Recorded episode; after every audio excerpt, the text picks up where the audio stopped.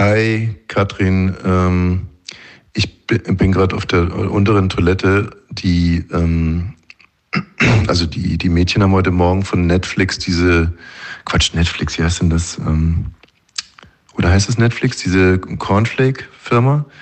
Also die haben so Schokokügelchen gegessen und die haben die nicht aufgegessen. Jetzt habe ich die gerade versucht runterzuspülen in der Toilette, aber die lassen sich nicht runterspülen. Die schwimmen immer oben auf. Gibt es da irgendeinen Trick? Ja, sie heißt nicht Netflix, oder? So, habe ich mal schnell geguckt. Die heißen nicht Netflix, die heißen Nestle. Aber ist eigentlich auch egal. Also diese Schokokügelchen, dass man die irgendwie im Klo versenken kann. Also dass die halt einfach runtergehen, abtauchen. Also einfach weg sind. Woher soll ich den Trick kennen? Also das frage ich mich jetzt wirklich. Wie kommst du darauf, dass ich den Trick kenne dafür? Na, ich dachte, weil du aus dem Osten kommst. Naja, da hatten wir ja keine Cornflakes von Netflix und wir hätten es auch nicht weggeschmissen.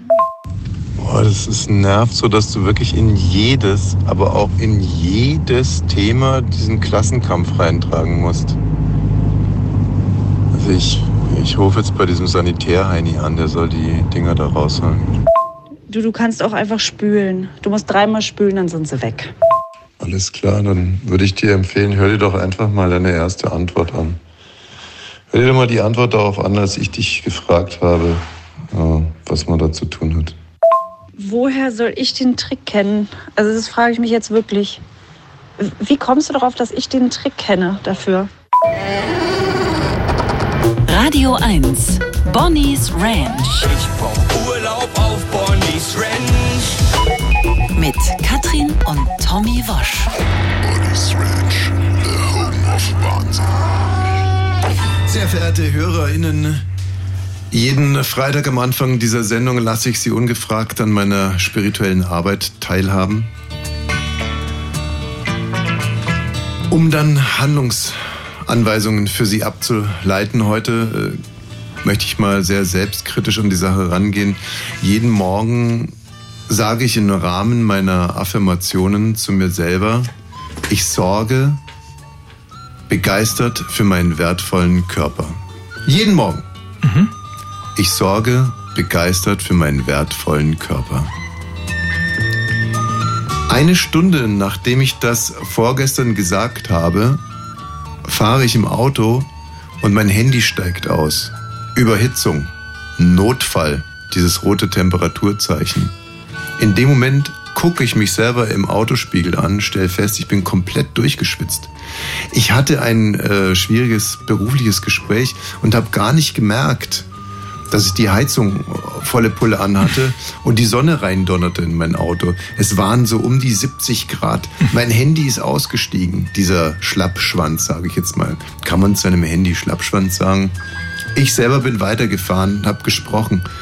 Ich habe meinen Körper vernachlässigt und habe mir in dem Moment geschworen, ich sorge ab jetzt sorgsam für meinen wunderbaren Körper. Mögest du getröstet sein. Einen Tag später, ich habe eine Buchbesprechung und es war eine lange Buchbesprechung und auch eine sehr wichtige. Und um wirklich geistig fit zu sein, setze ich mich da gerne auf mein Trimmrad. Ich habe so ein Trimmrad, so ein Liegefahrrad. Mhm. Liegefahrrad-Trimm. Aber eins, das feststeht, also du fährst dann nicht durch Brandenburg in einem Liegefahrrad auf der Straße. Ich glaube, das haben unsere HörerInnen schon verstanden. Das steht in meinem Raum, da setze ich mich dann drauf. Mit so einer langen Fahne dran. Dann trete ich in die Pedale und kann einfach wunderbar zuhören und denken. Und so habe ich das heute auch gemacht. Es war eine 2,5 Stunden Buchbesprechung. Und danach gehe ich vom Fahrrad und hatte mir den Hintern wund geradelt. Wirklich wund geradelt. Ich kann nicht mehr richtig sitzen. Mhm. Ich habe unglaubliche Schmerzen. Ich habe mir so eine Penatencreme drauf geschmiert, die mir jetzt die Kimme runterläuft. Ich habe mir im wahrsten Sinne des Wortes während einer Buchbesprechung einen Wolf geradelt. Aber das ist wirklich auch lustig. Wenn ich manchmal darauf gucke, wie viel ist er denn heute schon gefahren? 70 Kilometer. Und er selber merkt es nicht, ich würde nach 7 Kilometern das erstmal allen erzählen, SMS schreiben, abfotografieren, 7 Kilometer. Und Tommy sitzt da drauf und dann guckt man, 70 Kilometer. Ja, aufgrund meiner Leistenbeschwerden bin ich auf dem Liegefahrrad so ein bisschen nach unten gerutscht und habe mir dann die Kimme wund gescheuert. Wollen wir heute noch ein bisschen rummachen? Klar, das Wochenende. Ja, nee, ich frage jetzt nur, ob ich mir gerade da mit der Erzählung von meiner wundgescheuten Kimme vielleicht... Mit der Kimme habe ich ja da nicht so viel zu tun. Nee, das weiß ich, aber könnte ja trotzdem sein, dass du sagst irgendwie, ja... Weiß nicht was, ein Typ mit einer wundgescheuerten Kimme. Sag mal, findet ihr, dass mein Sound irgendwie eigenartig ist heute? Nö. Ich finde, der ist ja sehr, sehr räumlich. Ne? Alles gut? Hatte ich gestern auch. Das war nur meine Empfindung. Ach so, mein eigenes Empfinden. Okay. Wie geht's euch denn so? Wayne, wie geht's dir denn eigentlich so? Ganz gut. Was macht dein Auto? Ja, das steht jetzt in der dritten Werkstatt. Ach. Mhm. Ja, ich hatte das ja am Freitag abschleppen lassen.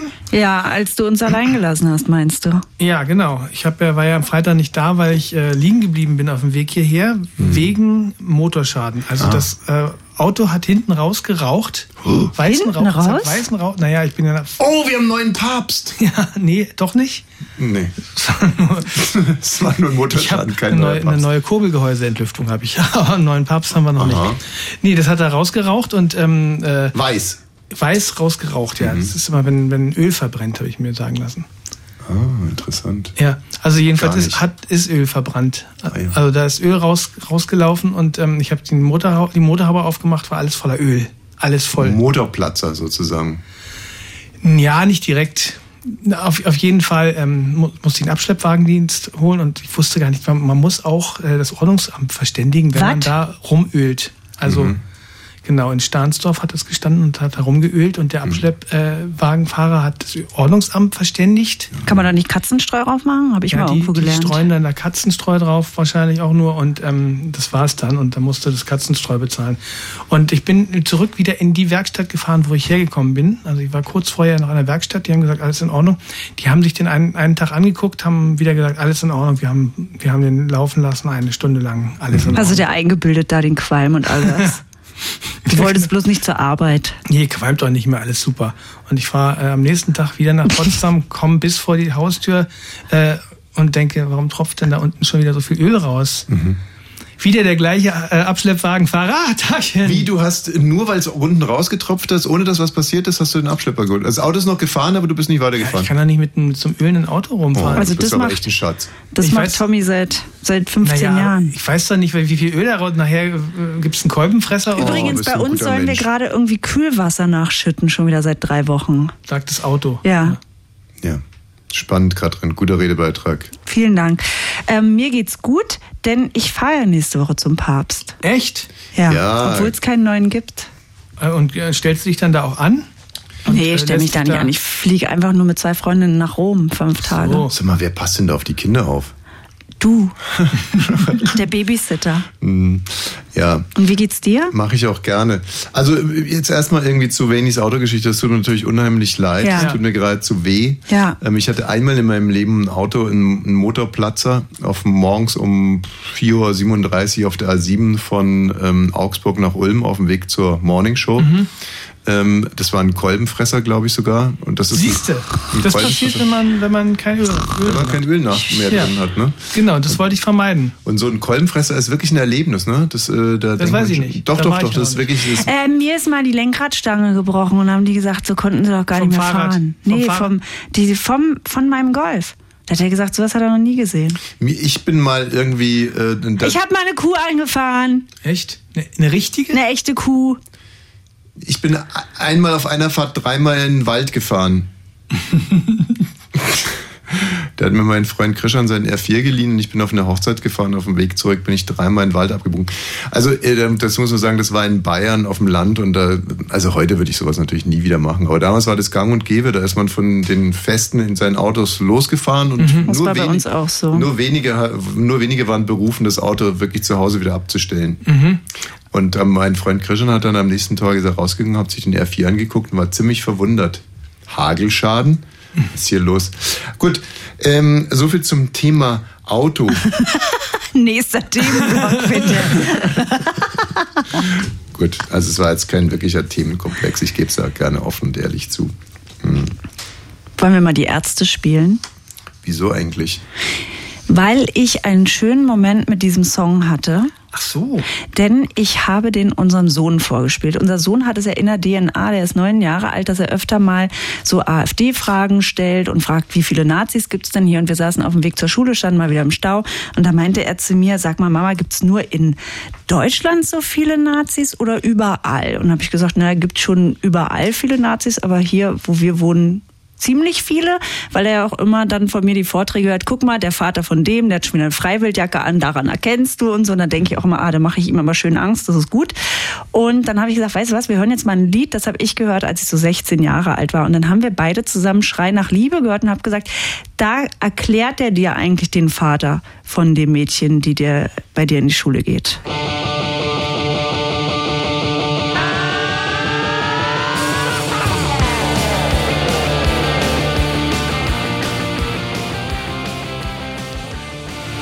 Aber ich bin mir gar nicht so sicher, ob das so sinnvoll ist, wenn du unseren 9-jährigen Sohn derart indoktrinierst. Also ich meine, der muss doch eigentlich auch die Chance haben, sich frei zu entfalten, ob er Nazi wird oder nicht. Ja, ich habe heute wirklich auch wieder gedacht, ich kann davon auch nicht so viel reden. Aber da du immer gesagt hast mir, dass du dich das auch so früh beschäftigt hat schon und ihn beschäftigt ja auch schon seit der 1. Klasse... Ich war noch im Mutterbauch, war ich Antifaschist. Ja, und er auch. Und ich möchte das ja auch. Ich möchte, dass das einfach bei uns in der Familie so ein Thema bleibt. Dass wir wachsam sind, weißt du? Und dass wir laut sind. Wachsam und laut. Na gut, laut sind die Kinder. Ja. Weiß ich nicht so richtig. Ich habe heute übrigens einen sehr strengen Blick von Katrin bekommen und musste jetzt nochmal über die Situation nachdenken. Also es geht immer noch um unseren 9-jährigen Sohn, der hat sich heute zu einem 3-tägigen Fußball-Event verabschiedet. Ja. Also er ist auf dem Fußballturnier und übernachtet da auch. Er ist zum ersten Mal so richtig weg. Also er ist natürlich bei Oma und Tante und Uroma schon gewesen und bei Freunden, aber so wie so eine Klassenfahrt, also nur mit Kindern. Mit Fremden mitgegangen sozusagen. Und ich habe ihm halt gesagt, wenn es bei dem Fußballturnier Groupies gibt und also wenn er irgendwie eine Frau mit aufs Zimmer nehmen will, soll er sich davor einen Personalausweis zeigen lassen. Mhm. Und da hat mich Katrin ganz streng angeguckt. Und dann habe ich nochmal überlegt und versucht, wirklich Pro und Contra zusammenzutragen. Wie könnte das auf den 9-Jährigen wirken? Also dieser zugegebenermaßen wirklich richtig gute Witz.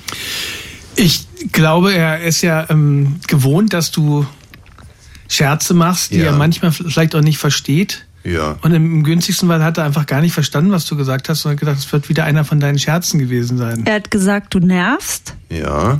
Wann machst du endlich Mittagsschlaf? Ja, hat er gesagt. Aber die Frage ist ja, bringt ihn das weiter?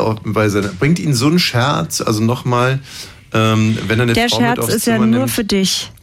Naja, da darf ich noch mal ganz kurz sagen. Also er soll sich bitte den Personalausweis zeigen lassen, bevor er eine Frau mit aufs Zimmer nimmt. Es ist ja zugegebenermaßen wirklich ein wahnsinnig guter Witz. Aber was soll denn da drinnen stehen? Bitte? Was soll denn da drinnen stehen? Das Alter. Ja, aber die soll unter 18 oder Ü18 sein? 16 reicht doch. Ü16. Ja, natürlich. Ja, das hättest du sogar mir erklären müssen. Ja, gut. Dafür kann ich ja nichts, dass ich dir Witze erklären muss, die mein Sohn spielen versteht. Also die Frage ist ja vielmehr, bringt ihn das weiter in seiner Entwicklung? So ein Angang. Das wirst du in ein paar Jahren wissen. Ja, vielleicht speichere das einfach ab und wenn er irgendwann 18 ist, lässt er sich den Personalausweis geben. Also gibt es die Möglichkeit, dass er deswegen Hass auf mich entwickelt? Weil ich über etwas rede, über das er eigentlich nicht reden will. Er wollte ja nicht über Groupies reden und über Mädchen, die er mit aufs Hotelzimmer nimmt, sondern eigentlich eher, wie man jubelt im besten Fall, wenn man ein Tor schießt. Also, welche eher genau? Gut, ich glaube, da ist mal die Quantität einfach King. Apropos Torjubel, ne? Da sind die jungen Fußballer sind da sehr dahinter. Das ist mit das Wichtigste. Und letztens habe ich gesehen, dass einer, der war auch entweder 8 oder 9 nach dem Tor, so eine im Arm wiegende Bewegung gemacht hat. Also sprich, er ist gerade junger Vater geworden. Ja. Ein hat er den Jubel gemacht für ich bin gerade Aber Vater das finde ich auch fies von den eigenen Eltern. Da würde ich meinen Sohn schon aufklären und sagen, mach mal lieber den von Ronaldo oder so. Mhm. Also der passt jetzt gar nicht so. Naja, passen. Mir ist heute übrigens aufgefallen, auf der Fahrt hierher, deswegen bin ich auch ein bisschen zu spät gekommen, dass mein Navi dieselbe Meise hat wie ich. Und zwar, das ist echt interessant, also nicht bei Google, sondern Google ist sowieso, Google Navi ist wirklich der allerletzte Dreck, muss ich an der Stelle mal sagen. Weiß gar nicht, warum Leute sowas noch benutzen. Weil es billig ist. Ja, aber das Karten-Navi ist ja auch umsonst, aber das hat eine kleine Meise. Und zwar, wenn du einmal falsch fährst, also du musst nur 5 Meter vorbeifahren, dann kriegst du 18 Kilometer mehr. Ja, dann kriegst du eine neue Route, 18 Kilometer mehr, anstatt umzudrehen. Anstatt wirklich innerhalb von 20 Sekunden umzudrehen. Ja, umdrehen hat er nicht mit drin. Aber da muss man selber leisten. Nee, aber das ist ja genau, so bin ich ja auch. Also da treffen jetzt zwei absolute Hardliner aufeinander. Weil ich hasse es auch umzudrehen. Du weißt es ja, wenn ich irgendwas zu Hause vergesse und ich muss nur im Auto sitzen, da will ich nicht mehr aus dem Auto aussteigen. Ich bin selbst schon ohne Laptop losgefahren. Mhm. Einfach wegen des bist du dann am Mediamarkt vorbeigefahren, hast dir ein neues geholt? Also das Krasseste war, ich bin mal zu einem Tennisturnier ohne Tennisschläger gefahren, weil ich schon 20 Meter weg war. Und dann habe ich mir gedacht, dann leih ich mir bei meinem Gegner einen Tennisschläger. Und er hat mir keinen geliehen. Das verstehe ich so gut. Ich hasse es, zurückzufahren. Ich will auch nicht zurück ins Haus. Und ich frage mich natürlich die ganze Zeit, was bedeutet das? Heißt das, dass man sich einen Fehler nicht eingestehen will? Oder ist man vielleicht so erleichtert, endlich raus zu sein aus diesem Dreckshaus? Nee, das glaube ich nicht, sondern es war ja bei dir in allen Wohnungen so, sondern ich glaube, der Weg ist jetzt angetreten. Warum zurück? Es muss nach vorne gehen. Es muss immer nach vorne gehen. Ich habe heute sogar, das ist ein bisschen anderes Thema, aber ich rufe nicht mal mehr den Kindern hinterher, wenn sie was vergessen haben. Ich weiß, er würde mich noch hören und er hat sein Sportzeug steht vor mir auf dem Weg zum Bus und ich dachte, nee, dann mach das eben auf Socken. Ich rufe jetzt nicht mehr. Genau. Wir haben uns verabschiedet. Das ist krass. Das ist jetzt aber die absolute Fortführung dessen, dass man nicht mehr selber zurückgehen müsste, sondern auch das Kind nicht zurückholt. Das finde ich jetzt, das ist schon... Wird dann gleich erzogen. Das ist schon echt eine harte ich will Nummer. Auch dem nicht alles abnehmen und dann denke ich mir, wir haben uns jetzt verabschiedet, wir haben Tschüss gesagt, das ganze Prozedere haben wir jetzt hinter uns gebracht. Wenn ich jetzt nochmal rufe, deine Turnschuhe... Na, vielleicht hat er das selber gemerkt vor der Tür. Oh, die Turnschuhe, jetzt bin ich raus. Wie war der alte Spruch? Nochmal, Maß macht mobil, bei Freizeit, Spaß, bei Arbeit, und Sport und Spiel. Bei Arbeit, Sport und Spiel.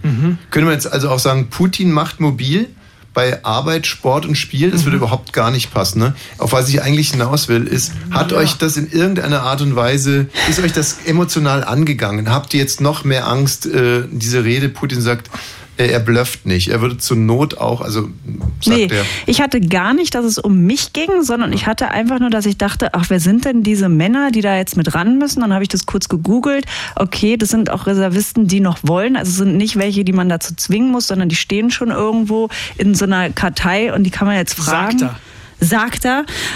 Aber es hat mir natürlich, für die tut's mir irgendwie leid. Aber auf mich habe ich es gar nicht mehr bezogen. Die Zeiten sind vorbei. Erstmal. Benni, hast du Angst? Ich fand, es ist ein untrügliches Zeichen, dass er blufft war, der Satz, ich bluffe nicht. Ich fand, damit hat er sich irgendwie verraten. Leute, die, wenn man sich vorstellt, beim Pokern und einer sagt so, ich habe ja gar nichts auf der Hand, ich bluffe nicht. Wie ein Kind, ne? Oder ich habe vier Asse, vielleicht bluffe ich. Also, und bei dir? Bei mir... Oh ja, bei mir war es was sehr Interessantes. Hau mal die Türe zu, bitte. Das ist... Danke. Oh, schön. Herrlich. So eine geschlossene Studiotür ist einfach was Wunderbares, oder? Ja. Dafür sind so Studios eigentlich auch gebaut. Hast du gesehen, dass in der Küche zwei Kollegen Tischtennis spielen? Da habe ich gedacht, es ist Freitagabend, ne? Zwei Typen, die da Tischtennis spielen, bloß nicht nach Hause. Ach, du meinst, die haben schon Dienst frei und die können nach Hause gehen zu ihrer Frau und ihren Kindern. Und dann dachten die sich, nee, ich stelle mich an den viel zu kleinen Tisch und spiele Tischtennis. Ja, so eine Mini-Tischtennisplatte. Vielleicht sind sie bekifft.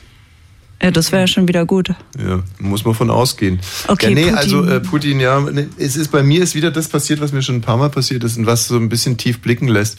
Und zwar, wenn ich sowas höre wie, ja, es könnte jetzt doch zum Atomkrieg kommen, es könnte jetzt doch irgendwie hier alles die Wupper runtergehen. Also entweder ist man direkt tot oder die Welt ist nicht mehr dieselbe. Dann denke ich mir, dann überkommt mich so ein gewisses Gefühl von Erleichterung und ich denke mir, okay, wenn sowas passiert, dann bin ich also das fühlt sich dann an wie ein totes Rennen, dann kann man so sagen, naja, dann muss man ja nichts mehr leisten, dann kann ja keiner mehr was leisten, dann muss ich auch nichts mehr verkaufen, dann muss ich keine tollen Filme machen, dann ist halt einfach Atomkrieg. So ein bisschen erleichternd auch. Total erleichternd, weil ich aus diesem Leistungssystem dann raus bin. Aber ist dein Tod, wenn du an deinen Tod denkst, ist das auch schon erleichternd? Total erleichternd. Okay. Für mich ist die Rente, ich freue mich schon so auf die Rente, wenn ich weiß, ich muss nichts mehr verkaufen, ich muss nicht die ganze Zeit, ich führe gerade sehr viele Gespräche mit Streamern und mit Fernsehleuten, um denen Programme zu verkaufen. Ja, das ist ja auch ätzend. Und manchmal ist es gar nicht so erfreulich, wie man sich das so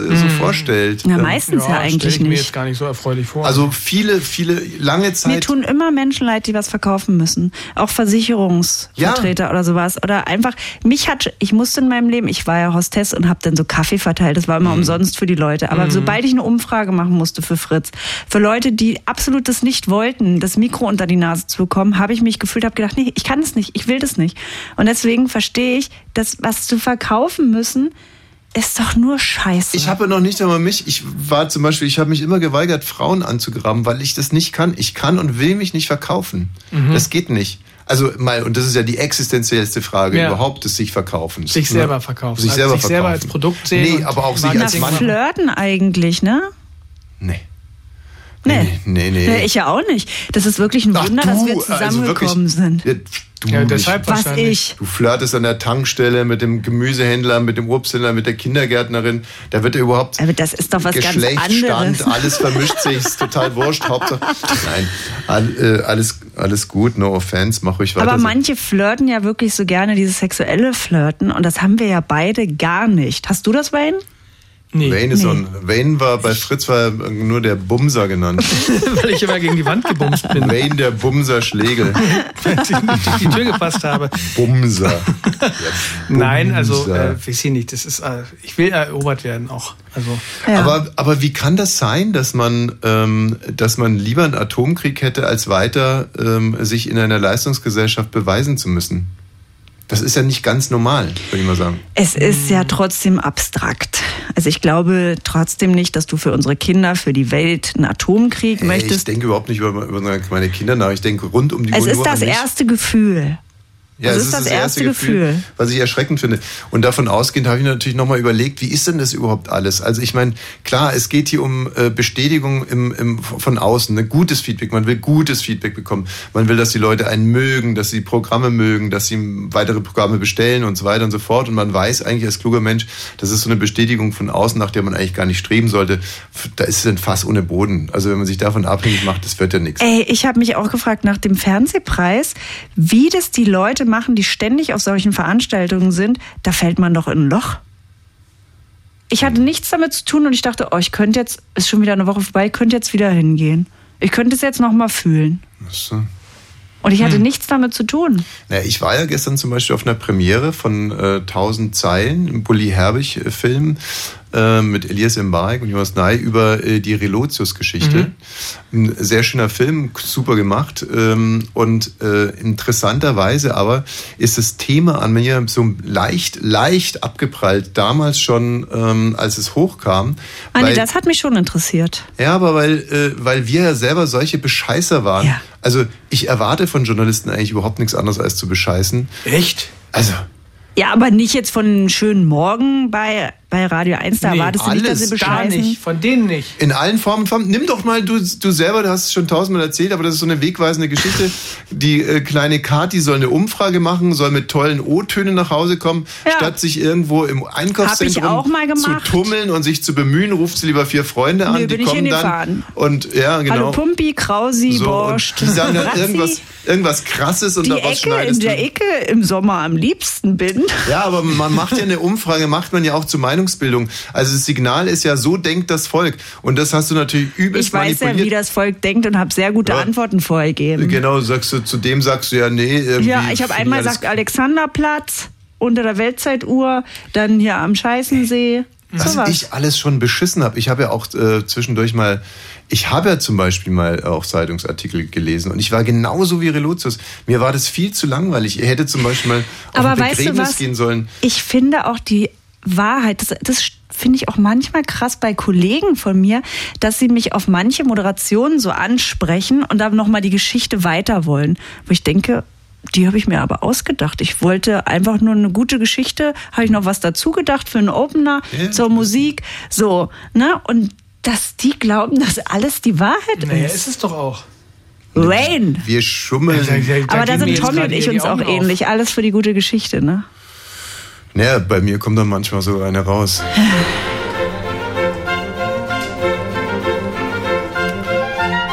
Wir genießen hier noch 10 Sekunden Musik und dann kommt die Werbung. 5 Sekunden Bach. Jetzt sind es nur noch 4. 3, 2, 1. Radio 1, Bonny's Ranch. Ich brauch Urlaub auf Bonny's Ranch. Mit Katrin und Tommy Wosch. Also ich möchte noch mal ganz kurz darauf zurückkommen, dass ich möglicherweise lieber in einer Dystopie leben würde, ja. Als mein jetziges Leben unter diesem Leistungsdruck weiterzuleben. Es ist ja ein realer Druck, aber auch ein Druck, den man nicht so fühlen müsste, oder? So, genau. Also ich würde euch bitten, jetzt mal ein bisschen konzentriert zuzuhören, bitte nur sehr punktuell Fragen zu stellen. Und weil es ist mir ein echtes Anliegen und vielleicht sind ja die Gedanken, die ich da entwickelt habe, stellvertretend für viele Leute, die sich einem Leistungsdruck ausgesetzt fühlen. Ich sage jetzt also nochmal, Ausgangspunkt war das Gefühl, es gibt möglicherweise einen Atomkrieg und so eine gewisse Erleichterung. Okay, dann muss ich ja kein Filmprojekt mehr verkaufen. So, dann kann ich beruflich nicht mehr scheitern. Dann kann mir keiner mehr einen Vorwurf machen, dass ich beruflich versagt habe, dass ich meine Familie nicht ernähren konnte, dass ich es in den Sand gesetzt habe, dass ich arbeitslos war, pleite, ein Sozialhilfeempfänger. Aber es kann dir auch keiner sagen, wie toll du das machst. Genau, und es ist mir lieber, darauf zu verzichten und aber nicht Gefahr zu laufen, so ein Loser zu sein. Und jetzt ist ja natürlich der erste Ansatz, ist sich zu überlegen, warum hat man denn so viel Angst davor? So. Der nächste Ansatz ist vielleicht, sich zu überlegen, vielleicht ist das ja auch ein Metier, das dir gar nicht so liegt. Vielleicht sind das ja auch durchaus toxische Verhältnisse, in denen du dich da befindest. Möglicherweise ist es ja so, dass du dich einer gewissen Willkür ausgesetzt fühlst. Es entspricht nicht deinem Naturell, dich und deine Programme zu verkaufen.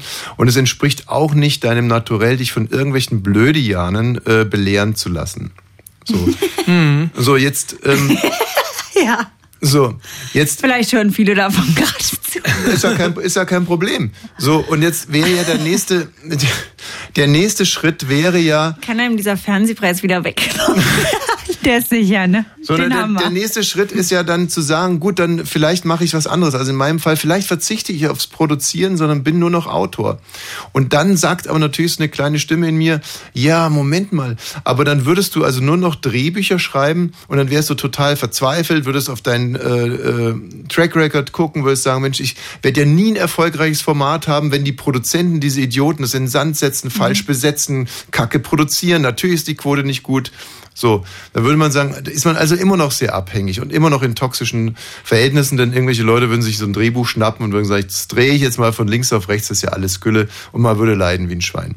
Also sagt man, das ist auch noch zu tief drinnen, ich schreibe jetzt ein Buch, ich schreibe einen Roman, da kann mir keiner reinquatschen, das wird auch nicht produziert, das ist einfach so, wie es ist. So, 2 Jahre später, man jammert drum, Mensch, als mein Buch rausgekommen ist, sind 4 andere totale Blockbuster rausgekommen. Ist ja klar, dass meins nicht gekauft wurde und das ist alles so ungerecht und das Marketing von dem Verlag war wirklich totale Kacke und man ist verzweifelt und fühlt sich abhängig. So, was lernen wir daraus? Man nimmt sich immer mit. Bis hin zu, man schreibt für die Bäckerblume. Ja, wenn, dann bleibst du aber auch so in deinem Beruf eigentlich drin, in dem Zweig. Vielleicht müsstest du es komplett wechseln.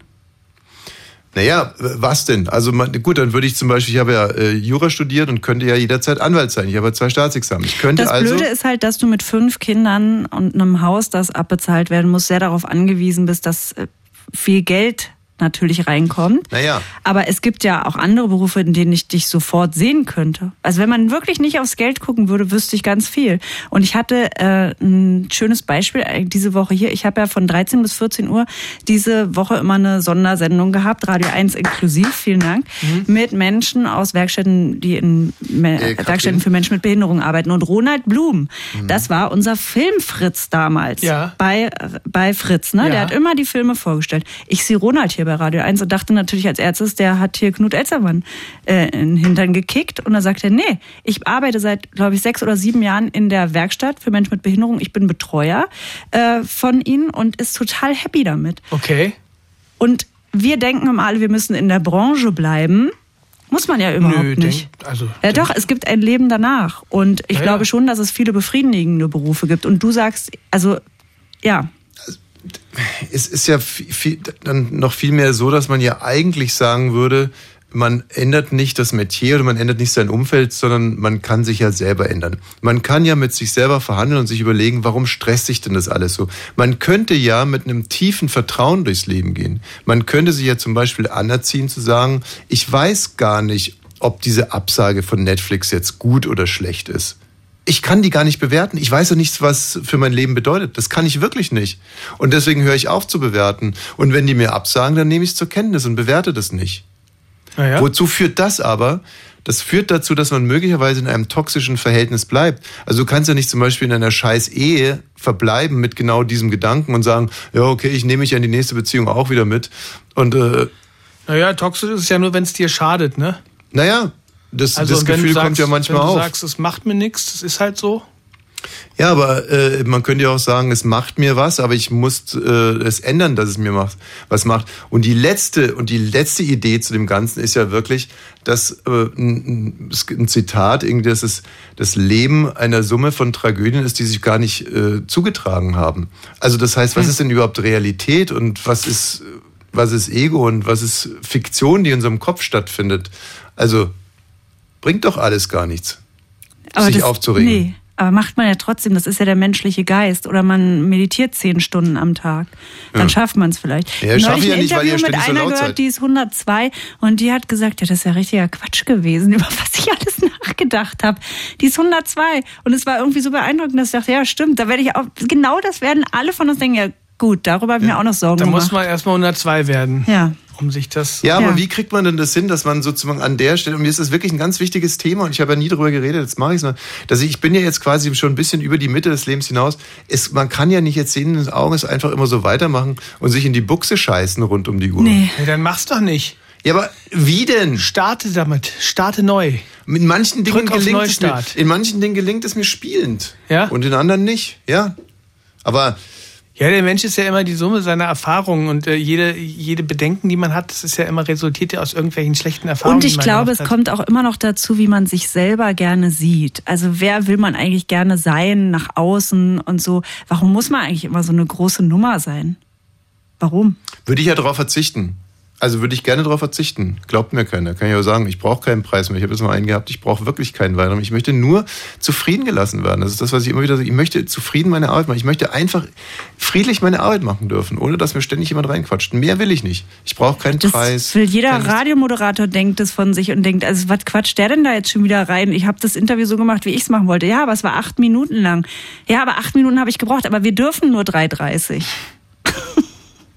Das ist eben, das meine ich ja, das ist bei jedem Arbeitnehmer so, es ist bei jedem Menschen so. Und dann sitzt du mir ja noch ständig im Nacken und machst mich klein. Mensch, Lars. Ey, von Katrin könnte ich die Woche wieder ein paar Schoten erzählen. Oder? Was denn? Ey, unfassbar. Ich sag nur Milch, 1,5% Fett, nur so als kleines Stichwort. Siehst du, mit solchen Sachen muss ich mich aufhalten. Schäumt nicht, ne? Schäumt halt einfach nicht. Habe ich ja schon 1000-mal gesagt. Ich hab Milch gekauft. Ja, ist 1,5% Fett. Er kauft ja selber seine Milch. Du bist mein Netflix. Japanier. Internet. Beim Surfen und Texten waren. Nee, man kann das ganze Thema ja zusammenfassen. Wenn man also vor der Entscheidung steht, gehe ich oder bleibe ich? Ob das jetzt ein Arbeitsverhältnis ist oder eine Liebesbeziehung oder so. Was könnte man denn für eine Regel aufstellen? Oder das Verhältnis zu den Kindern. Bleibe ich oder gehe ich? Eher nicht. Nein, aber jetzt mal im Ernst. Also gibt es irgendeine gute Regel? Weil man steht also immer vor der Frage, bleibe ich und ändere mich selber? Oder ist es wirklich einfach besser zu gehen? Also beim Job finde ich es noch ein bisschen anders als in einer Beziehung.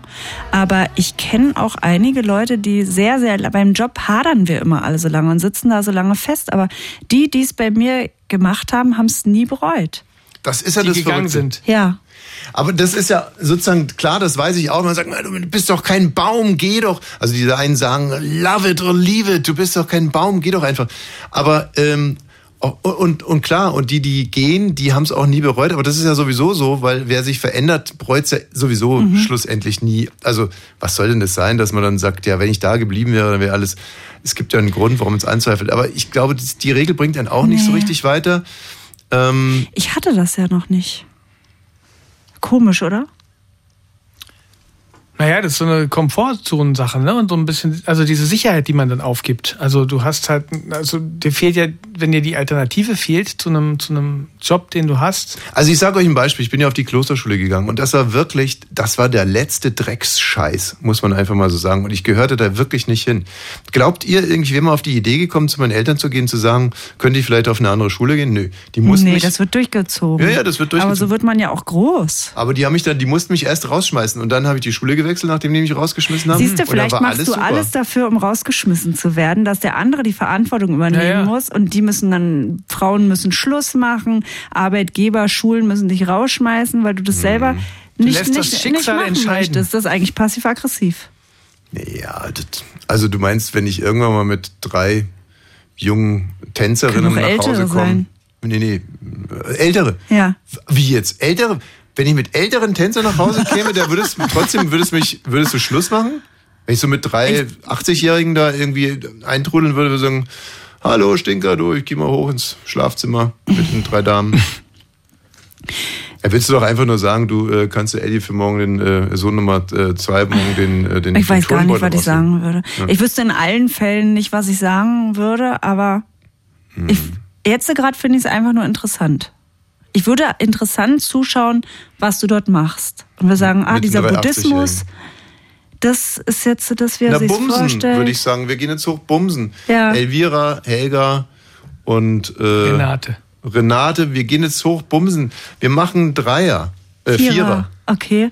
Zu viert. Naja, ich habe noch eine Folge Sommerhaus der Stars vor mir. Genau, mehr würde dir nämlich gar nicht passieren. Wären das jetzt aber... Mach die Tür zu und meine Tür auch und nicht so laut sein. Aber ist doch interessant, ne? Wenn es aber 3 25-Jährige wären, dann würdest du komplett ausrasten und vielleicht sogar die Beziehung beenden.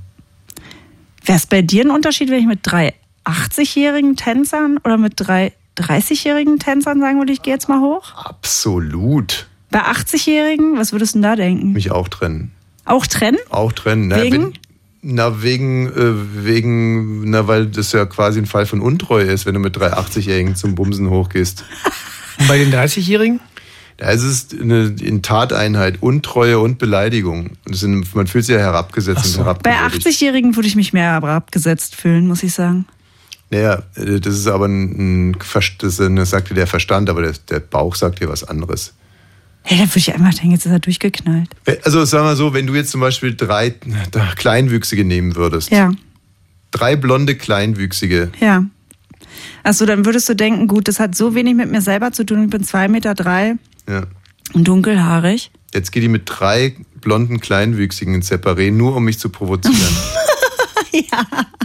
Oder würdest du sagen, mein Gott, wie egozentrisch, das hat mit dir gar nichts zu tun. Nee, es hat mit dir überhaupt nichts zu tun, das hat nur was mit mir zu tun.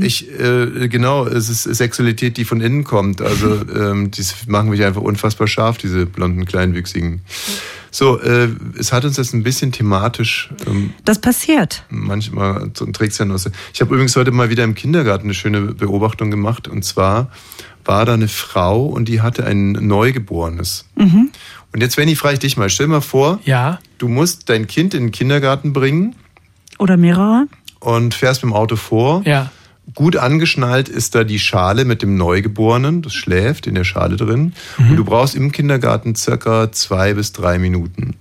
Würdest du dann das Neugeborene in der Schale im Auto lassen? Nee.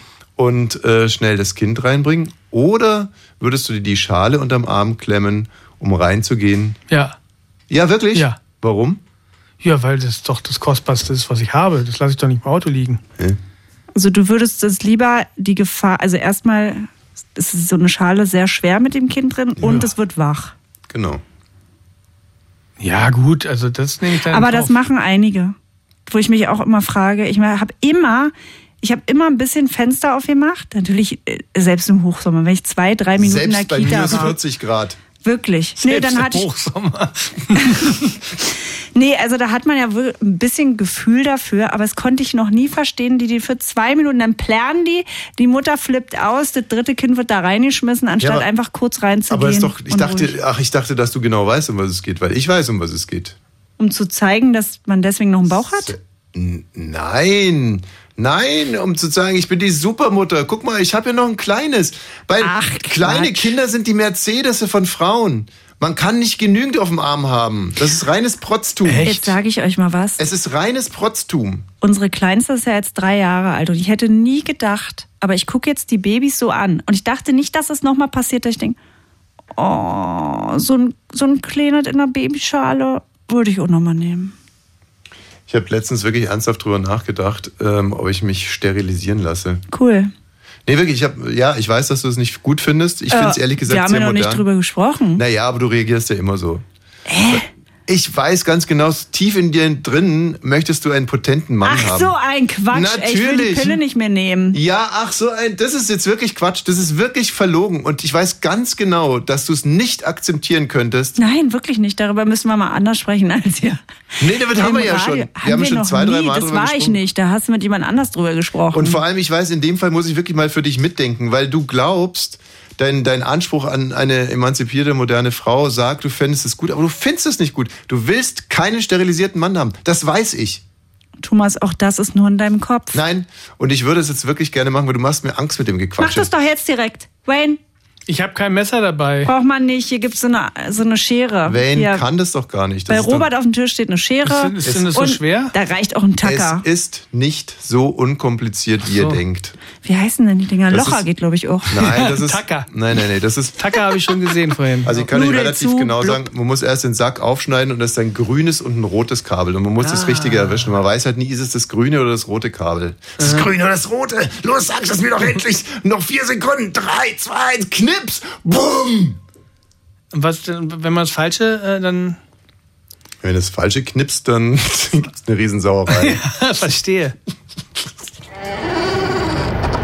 Radio 1, Bonny's Ranch. Ich brauch Urlaub auf Bonny's Ranch. Mit Katrin und Tommy Wosch. Bonny's Ranch, the home of Wahnsinn. Also jetzt bin ich doch ein bisschen nervös. Wir haben jetzt gleich einen Star hier in der Leitung. Ja. Und wir machen ja eigentlich keine Interviews mehr, aber für ihn machen wir eine große Ausnahme. Ich hoffe, dass er auch gleich dran geht, wie verabredet. Wir haben ihn noch nicht in der Leitung. Ich möchte aber ein bisschen weiter ausholen. Ich habe in der BILD-Zeitung folgenden Artikel gelesen und ich möchte jetzt einfach mal vorlesen. Gerne. Bei der Red Night von BILD sprechen Promis über Liebesglück und Lebensglück. Frankfurt. Die Red Night von BILD ließ Hessens Herzen beben. Denn mit Liebe ist das Leben doch viel schöner. Das beweisen auch die fast 400 Gäste aus Politik, Wirtschaft, Gesellschaft und Sport in der Gerbermühle direkt am Main. Dort, wo Dichter Johann Wolfgang von Goethe 1815 seinen letzten Geburtstag in Frankfurt feierte.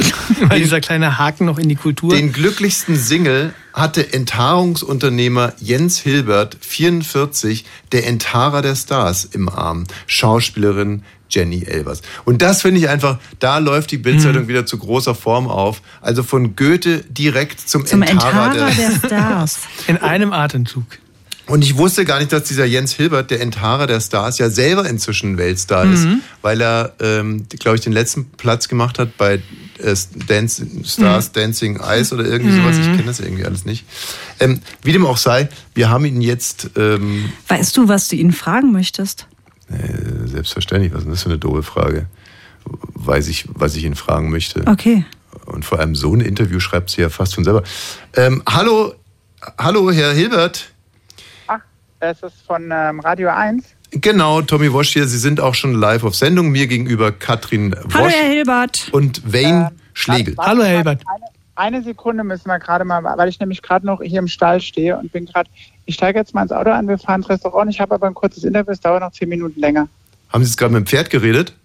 Welchem Stall sind Sie denn? Mit meinem Team im Stall. Ich bin gerade im Pferdestall. Ich komme gerade vom Reitturnier. Ach, toll. Sie haben ein Leben. Wie ist es denn gelaufen? Bitte, ich habe ein Leben. Ja, erst noch hier auf dem Red Carpet, jetzt schon wieder bei den Pferden und jetzt geht's weiter. Wie ist das Reitturnier denn gelaufen, Herr Hilbert? So, ja, also es hat ja jeder selbst im Griff, wie glücklich er sein Leben verbringt. Naja, dass Sie glücklich sind, das habe ich jetzt daraus noch nicht gelesen, aber es passiert auf alle Fälle viel. Wie ist denn das Reitturnier gelaufen, Herr Hilbert? Durchwachsen heute. Aber an sich erfolgreich, kann man sagen. Aber ich war nicht vordere Ränge platziert, aber Alles gut. Ja. Wir haben gerade vorgelesen aus der BILD-Zeitung und die entscheidenden Zeilen für uns waren ja, den glücklichsten Single hat der Enthaarungsunternehmer Jens Hilbert, 44, der Enthaarer der Stars im Arm, Schauspielerin Jenny Elvers. Und da sind wir natürlich hellhörig geworden und würden erstmal gerne wissen, wie verdient man sich den Titel Enthaarer der Stars? Also erstmal vielen Dank für die Ehre, dass ich die Anfrage bekommen habe und mit euch mal 10 Minuten telefonieren darf, weil ihr habt ja, habe ich gesehen, eine ganz, ganz wunderbare Sendung und ich hoffe, dass ich einen Teil als i-Tüpfelchen beitragen kann, dass die Zuhörer nicht sagen, augenrollend abschalten, sagen, mach mir ein bisschen Britney Spears, der Hilbert geht mir auf den Zeiger. So. Also wie wird man Enthaarer der Stars? Also indem man tatsächlich ein paar Millionen Leute untenrum, hintenrum, vornerum blitzblank haarfrei macht und dann die Bild-Zeitung irgendwann sagt, warte mal, also irgendwie dauerhafte Haarentfernung CEO, das hört sich doch ein bisschen komisch an. Wir machen mal eine Haarentfernungsking aus den so, ach du dicke Scheiße. Und dann hat Jenny Elvers, oder ich habe ja noch ein paar liebe Freundinnen aus dem Boulevard und Gossip und Unterhaltungsbereich, die Mariella Ahrens, die war eigentlich mit einer der ersten, die mal auf dem roten Teppich mit mir war und sagte, Haare habe ich dank Jens Hilbert nur auf dem Kopf. Und das ging dann so ein bisschen durch die Decke. Vor einigen Jahren war ja virales Marketing noch nicht so ein Begriff, aber und Influencer und sowas, da gab es ja noch echte Promis und echte Red Carpet so richtig und das hat sich alles ein bisschen verändert und dann ging das tatsächlich durch die Decke und da waren wir damit auch im Bild am Sonntag überall. Das war ganz witzig und da hat auch die Frau Ludwigs erstmal angerufen von Exklusiv und jetzt bin ich in Bonny's Ranch. Da hat's geschafft. Die Frau Ludwig zum Interview oder zum Enthaaren? Also,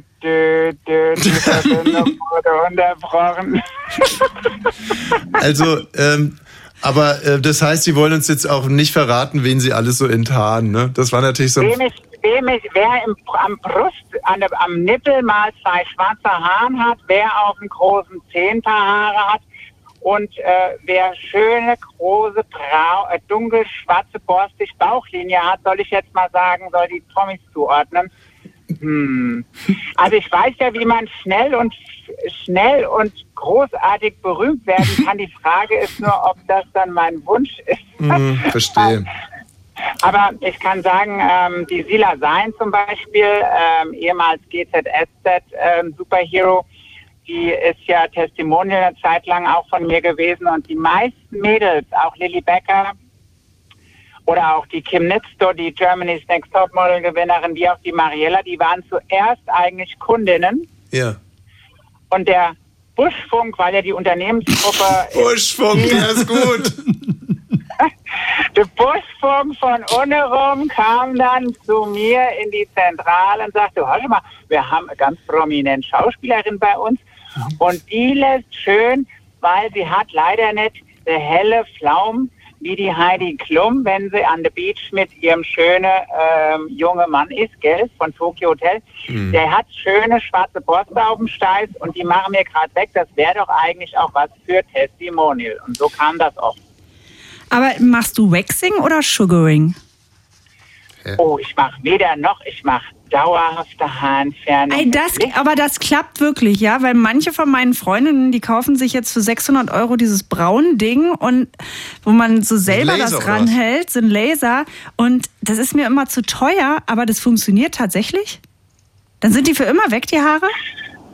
Also die Herausforderung ist, als CEO sollte man ja diplomatisch sein, aber da ich nie diplomatisch bin und frei Schnauze rede, ja, auch nicht. Also theoretisch bekomme ich wahrscheinlich jetzt von Philips oder so eine Abmahnung, aber dann lege ich es auf den Stapel dazu.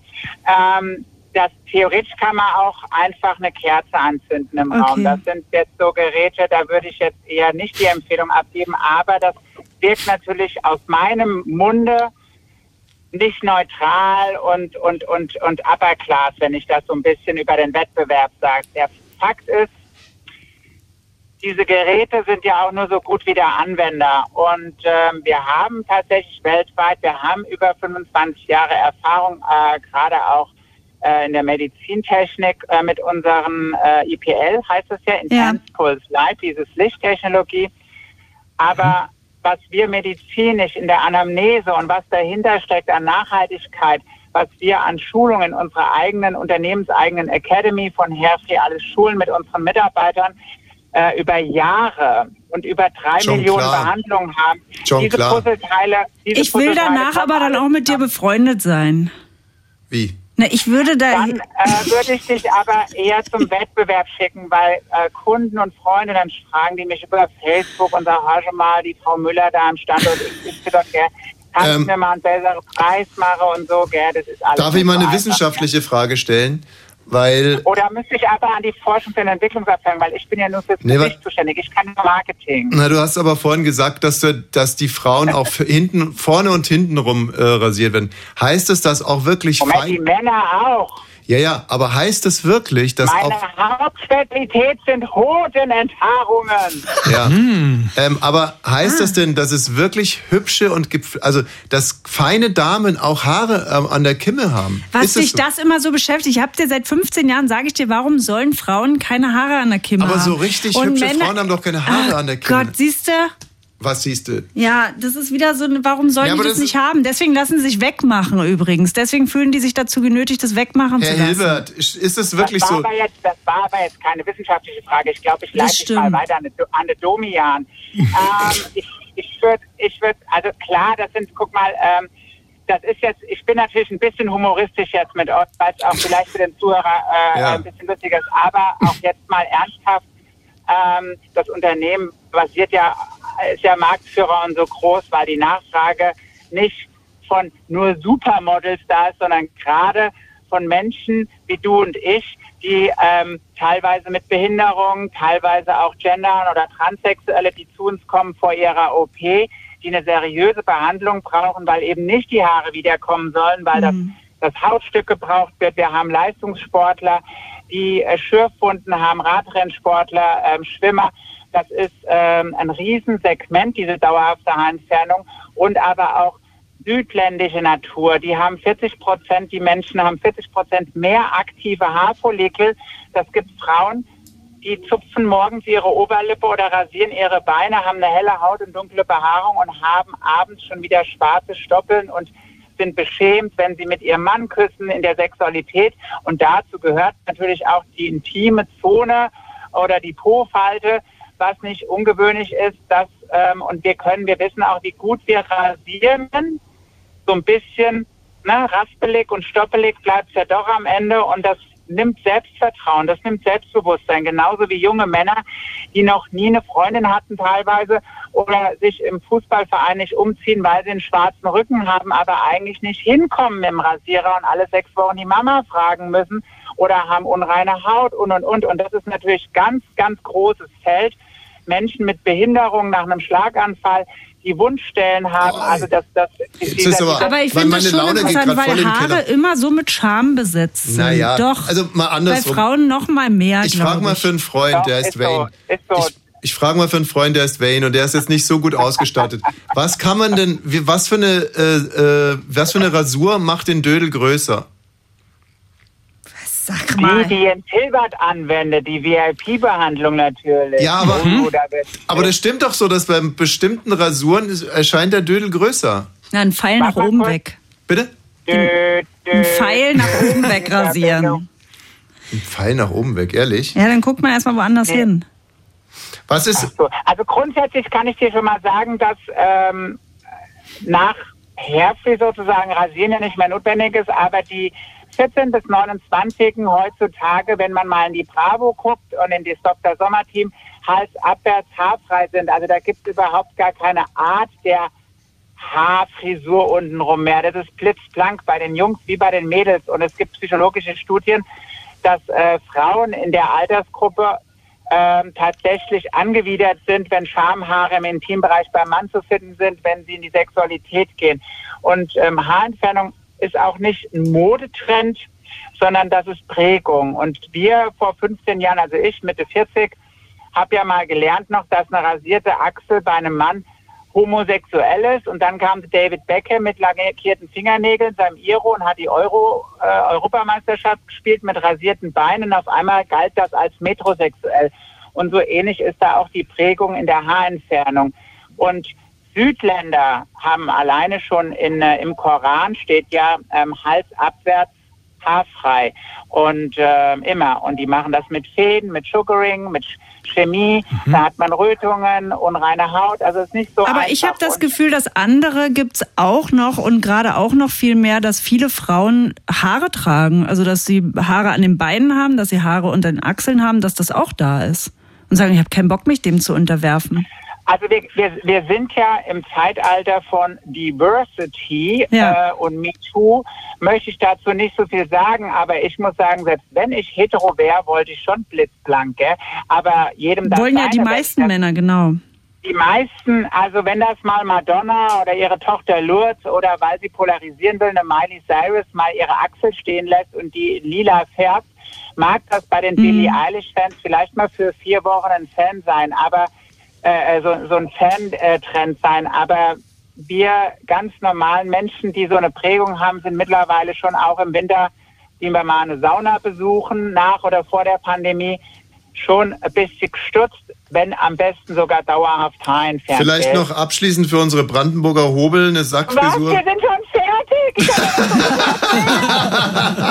fertig! Also jetzt, wie gesagt, in unserem Sendegebiet, sagen wir hier, unsere Brandenburger Männer, die können ja jetzt nicht zu dir kommen, zum Enttarn. Wie sollen die es denn anstellen? Das sind jetzt auch nicht die allerhellsten. Also was macht man denn da? Soll man sich so einen Schäum... Boah, ey, Alter, dürft ihr das als Moderatoren sagen? Ich werde so rot beim Zuhören.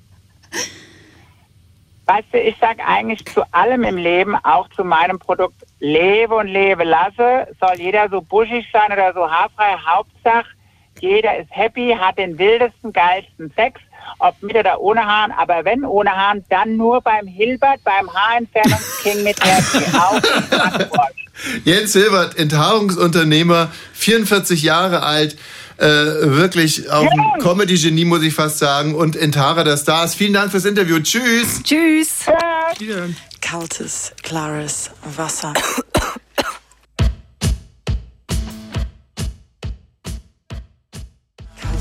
Man liest sowas, der Enthaarer der Stars, dann denkt man sich, na, das... kann ja haarig werden. Das kann... Nee, man hat irgendwie eher so eine Erwartung, dass da vielleicht jemand ist, den man möglicherweise auch ein bisschen verarschen könnte oder dürfte oder so.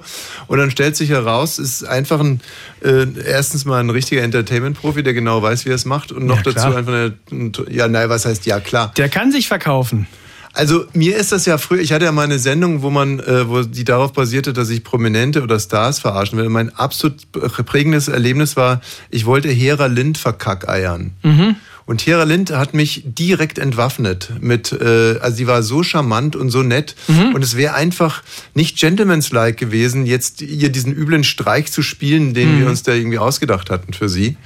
Und das ist mir eine Zeit lang war ich dann ganz oft entwaffnet, und dann ist mir auch wieder aufgefallen, nee, das ist halt in der Branche, können die das alle. Mhm. Und man muss dann trotzdem knallhart zuschlagen. Ja, genau. Und was habt ihr gemacht bei Hera Lind? Trotzdem? Gar nichts. Wie gesagt, die hat mich entwaffnet. Da habe ich geschnurrt wie ein Kätzchen. Hm. Und es ist aber halt auch faszinierend, dass einem Leute aus der Entfernung vielleicht unsympathisch sind oder man das, was die so tun, so abwertet. Wenn die dann aber, hat übrigens Klaas letztens auch sehr schön erzählt bei Baywatch Berlin, dass man sich ja aus der Entfernung über den einen oder anderen Comedian gut lustig machen kann. Aber wenn er dann so vor einem steht, dann stellt man einfach nur fest, das ist ja auch nur ein netter Kerl. Mhm. Wobei das halt auch nur die halbe Wahrheit ist, weil von denen tun dann ja nur so, als wenn sie nette Kerle wären. Da gibt es ja gerade in der Comedienbranche 4, 5 ausgewiesene. Es gibt ja nicht so viele Comedians. Die sind gar nicht nett, alle so? Ein paar sind nett, aber ein paar sind auch wirklich richtig ausgewiesene Arschlöcher. Mhm. Bis hin zu Verbrecher, geistige Verbrecher. Die spielen nur, dass sie witzig sind. Mhm. Naja. Du, apropos Verbrecher. Wir steuern hier jetzt wirklich auf einen mega konzeptionell guten Scherz zu. Wir haben jetzt erstmal einen O-Ton von einem Polizisten. Ja, Genau, Berliner Polizist, der ist zum Einsatz gerufen worden oder der hat einen Haftbefehl. Zusammen mit seinem Kollegen hat er einen syrischen Mann in seiner Wohnung zu Boden gebracht. Es lag ein Haftbefehl vor. Die ganze Familie war dabei und ein Familienmitglied hat ihn sogar dabei gefilmt und er soll sich da rassistisch geäußert haben. Hey! Geh zurück! Meine Mann, das! Nochmal anfest, liegst du daneben? Hast du mich verstanden? Ja, ich wurde richtig. Geh raus. Lässt du raus! Das ist mein Haus! Das ist mein Land und du bist hier Gast. Du musst dich schlagen. Wir haben keiner geschlagen, ja. Wir haben ihn zu Boden gebracht. Halt die Fresse, fass mich nicht nochmal an. Du bist hier in unserem Land. Ihr habt uns nach unserem Land, aber wer... Du, schrei mich nicht so an und fass mich nie wieder an. Ich bringe dich ins Gefängnis. Fass mich nie wieder an. Am schlimmsten finde ich eigentlich die Kinder, die da im Hintergrund waren. Ja. Ja, oh, es ist furchtbar. Also ich kann es eigentlich gar nicht so richtig furchtbar finden, weil sich's anhört wie so ein Berlin-Tag und Nacht. Also irgendwie so, wenn man mal geht, es hört sich fast abgelesen an. Hey! Geh zurück! Ein Theaterstück. Mach mal anfest. Liegst du daneben? Hast du mich verstanden? Ja, ich wurde richtig. Geh raus. Stimmt. Raus! Das ist mein Haus! Das ist mein Land und du bist hier Gast. Du musst dich schlagen. Ihr habt keiner geschlagen, ja. Wir haben ihn zu Boden gebracht. Halt die Fresse, fass mich nicht nochmal an. So wird hier in der Produktion. Ihr habt uns nach unserem Land, aber wer... Du, schrei mich nicht so an und fass mich nie wieder an. Ich bringe dich ins Gefängnis. Fass mich nie wieder an. Ich finde es auf viele Art und Weisen bedrückend, muss ich sagen. Dann hör dir mal das hier an. Was bleibst stehen? Ein Fanboy. Deswegen fährst du mir hinterher und schikanierst mich. Deswegen. Auf den Rücken. Du bist zu Ärger bekommen. Du bist zu Ärger, du Fanboy. Du Fanboy. Fährst mich hinterher, weil du mich erkennst. Du Fanboy. Das ist deine Arbeit, Leute schikanieren. Du Fanboy. Ich mach meinen Job. Ja, du machst deinen Job. Hast mich erkannt, weil ich Flair bin. Fährst mit der, du Fanboy, du neidischer Fanboy. Du bist gar nicht für mich zuständig. Normalerweise kommt das SEK zu mir. Du kleiner Lappen bist überhaupt nicht für mich zuständig. Ja. Das finde ich nicht bedrückend, das finde ich belustigend. Ja, Flair in einem der wenigen Momente, wo er mal ein bisschen ausfallend wird. Geile Lyrics auf jeden Fall. Und da dachten wir uns, das könnte man ja vielleicht mischen. Geh zurück! Was bleibst stehen? Du Fanboy. Hast du mich verstanden? Ja. Deswegen fährst du mir hinterher und schikanierst mich. Deswegen. Geh raus. Du bist zu Ärger bekommen. Du bist ein Fanboy. Das ist mein Land und du bist hier Gast. Das ist deine Arbeit, Leute schikanieren, Fanboy. Halt die Fresse, fass mich nicht nochmal an. Fanboy. Du bist hier in unserem Land. Hast mich erkannt, weil ich Flair bin? Fährst mit der, du Fanboy? Neidischer Fanboy? Schrei mich nicht so an und fass mich nie wieder an. Ich bringe dich ins Gefängnis. Fährst mit der, weil du mich erkennst. Ich bringe dich ins Gefängnis. Fährst mich mit der, weil du mich erkennst. Fass mich nie wieder an. Fanboy, du. Fass mich nie wieder an. Normalerweise kommt das SEK zu mir. Du kleiner Lappen bist überhaupt nicht für mich zuständig. Ja, Katrin, das ist Kunst. Kunst muss nicht immer eine klare Aussage haben. Kunst soll manchmal auch zum Nachdenken anregen. Und verstören.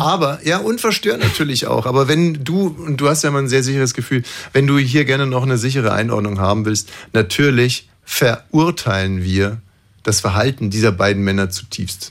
Absolut richtig. Erstens das Verhalten des Polizisten, der hier rumposaunt, das sei sein Land. Ja, sowas finde ich immer geil. Also ich meine, die sehen Land. Auch wahrscheinlich viel, was abturnt ist und so weiter, aber es ist ja gar nicht sein Land. Ist es gar nicht. Denn wenn es sein Land wäre, würde ich dieses Land verlassen.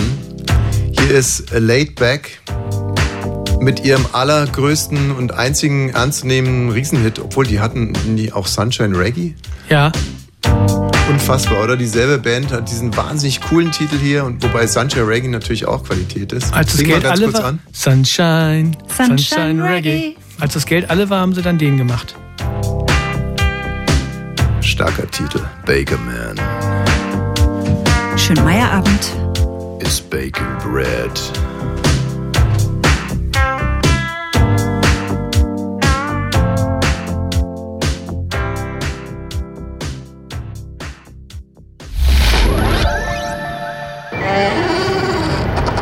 Radio 1, Bonny's Ranch. Ich brauch Urlaub auf Bonny's Ranch. Mit Katrin und Tommy Wosch. Wir haben ja einen Instagram-Channel, Bonny's Ranch Podcast heißt der. Und normalerweise ist es so, dass wenn wir da ein Video teilen, dann gucken sich das so 5000 Leute an. Und letzte Woche, als du nicht da warst, Wayne, hat sich Thomas Wosch irgendwo da unten bei Antenne einen Sandmann-Kopf aufgesetzt. Das war mitnichten ich. Das war der richtige Sandmann. Das war der richtige Sandmann. Was ist denn das für ein Quatsch jetzt? War ein Witz. Der hatte deine Sachen an. Da waren wir im Studio und dann kam auf einmal der Sandmann. Der Sandmann rein, hat sich meine kurze Tennishose angezogen und meine Schlappen. So wie beim Weihnachtsmann früher, ne? Weil der Weihnachtsmann die Stiefel vom Opa anhat. Und das Video, was ich da vom Sandmann gemacht habe, das fand ich amüsant und habe gesagt, ach siehst du, habe ich den mal getroffen, stelle ich das mal auf unsere Instagram-Seite, Bonny's Ranch Podcast, und gucke eine Stunde später und das haben sich dann 55.000 Menschen angesehen und da dachte ich, der Sandmann zieht einfach immer noch. Ja, der ist eine Marke. Ich habe aber auch diese Woche dir 2 schöne Fotos zugeschickt. Ich weiß nicht, ob du die schon draufgestellt hast. Nee, habe ich noch nicht. Traue ich mich irgendwie nicht. Warum? Ja, weil die, weiß ich auch nicht, warum. Ja, also ich bitte dich. Das eine ist Dennis Schröder, der Basketballer. Mhm. Und im Hintergrund siehst du einen Fan, der ist... ein Fanboy. Polnischen Fanboy. Ist es ein polnischer Fanboy? Na, da ist jedenfalls alles rot und weiß. Also das Gesicht, die Kriegsbemalung im Gesicht und die Federn auf dem Kopf sind alle rot und weiß. Also ich nehme mal an, das war ein polnischer Fan. Also der sich da einfach zu den Siegern dann rübergeschlagen hat. Der sieht aus wie ein I-Mann. Und, nee, I-Mann sagt man nicht, oder? Sieht aus wie das I-Wort. Naja, sieht aus wie Winnetou. Nein. Wie Winnetou war ein Apache. Das ist jetzt schon mal was ich ganz anderes. Ich kenne mich damit überhaupt nicht aus. Naja, das ist vielleicht er hat auf alle Fälle also er hat einen Federschmuck auf dem Kopf gehabt und das Gesicht war bemalt. Red-Facing. Na, Red-White-Facing, weil es war ja ein polnischer Fan. Also ich will das jetzt mal kurz, damit die Leute, die zuhören, das auch sehen können, auf unsere Instagram-Seite stellen. Soll ich dazu noch einordnend eine Unterschrift schreiben oder stell ich es jetzt einfach so rauf? Nein, das andere Bild ist ein Othello. Okay, ich stell's einfach rauf. Genau, aber du musst das andere natürlich auch mit dazu tun. Hab ich schon. Also wir haben jetzt quasi einen Fall von Red-Weiß-Facing. Red-White-Facing. Red-White-Facing und dann noch ein... Ey, aber was ist das? Das sieht so gestört aus, das zweite Bild. Das ist ja ein blonder oder grauhaariger Mann, der... Die liebloseste Art von Blackfacing, die ich je gesehen habe. Ja, das sieht eher aus wie so eine Beauty-Maske, die man sich so drauf tut, wo noch die Hälfte wirklich? Des Gesichts rausguckt. Wollte er einen Schwarzen imitieren damit? Seid ihr euch sicher? Na, vielleicht hat er das so ein bisschen ironisch gebrochen oder so. Vielleicht wollte er das nicht, sondern woher er sollte. Woher kommt dieses Bild? Also, ich habe für eine Show recherchiert, wie denn inzwischen, der Ansatz war, wie macht man das inzwischen, wenn der Othello singt? Othello, also die Oper Othello, und Othello ist ja ein Schwarzer und da hat man ja immer noch so Bilder vor Augen, irgendwie Placido Domingo oder weiß nicht, wie die alle sind, mit schwarzer Pampe im Gesicht. Und so. Und jetzt wollte ich mal gucken, irgendwie, ob das inzwischen anders gemacht wird und da bin ich eben auf Jennen gestoßen. Und das ist, wie gesagt, schon extrem lustig. Erstens sieht er sau doof aus, sowieso schon. Du machst singt jetzt keinen Scherz. Oder? Ich habe dieses Bild vor mir und es sieht aus wie ein Scherz. Es ist kein Scherz. Nee, so steht er dann auf der Bühne und singt Othello. Vielleicht ist er auch noch nicht fertig geschminkt da. Also sag mal. Aber dann ist er nicht fertig geschminkt auf die Bühne gegangen. Das ist ja totaler Blödsinn. Ja. Also wirklich, was du manchmal für ein Zeug hast. Der ist vielleicht zu spät gekommen und dann haben sie ihn nur noch so notdürftig schminken. Jetzt aber schnell Bühnentime und so, noch 2 Sekunden bis zum Auftritt. Du, und wenn wir schon bei den unangenehmen Themen sind, Gil Oferi muss jetzt wirklich vors Gericht, dann haben die Klage zugelassen. Ja, nach einem Jahr, ne? Der Gil, ja, Daru, jetzt sagt keiner mehr was. Ne? Am Anfang wurden alle Kommentatoren überall angerufen, um über Antisemitismus zu sprechen, aber jetzt wird's Maul gehalten. Der Jahrestag wurde nicht gefeiert. Ich muss ja ganz ehrlich sagen, es ist 18.38 Uhr und irgendwie habe ich das Gefühl, als wenn ich mein Pulver verschossen hätte für diese Woche, für die gesamte Woche. Ja, das war Jens Hilbert. Der hat alles nochmal aus dir rausgeholt und jetzt bist du leer. Der hat dich innerlich und äußerlich enthaart. Mhm. Mag schon sein. Du bist jetzt komplett nackt. Ja. Blank. Enthaaren ist auch irgendwie gar nicht so mein Thema. Nee. Weil du auch so viele Haare hast, ne? Nee. Gerade bei Leuten mit vielen Haaren. Ich habe auch schon ein bisschen rumexperimentiert. So ist es ja nicht. Also zum Beispiel... experimentiert? Ja. Mit Wachs oder wie war das? Also was hast du da gemacht? Nein. Also meistens rasiere ich mich da mit Katrins Rasierer. Der von alleine schäumt. Ja, oder? Also am schönsten finde ich es, wenn ich mir die Brust rasiere. Aber das juckt so schrecklich. Ja. Aber eigentlich hätte ich auch gerne einen Körper komplett ohne Haare. Warum? Warum? Ach, ich mag mich da einfach. Ich mache es ja für mich. Okay. Ja? Dann ist das in Ordnung.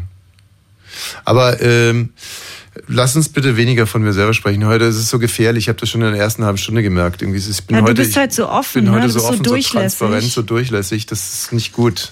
Also nackt. Da haben wir es wieder, danke Wayne. Nicht ein Mann, sondern Peter. Was? Peter?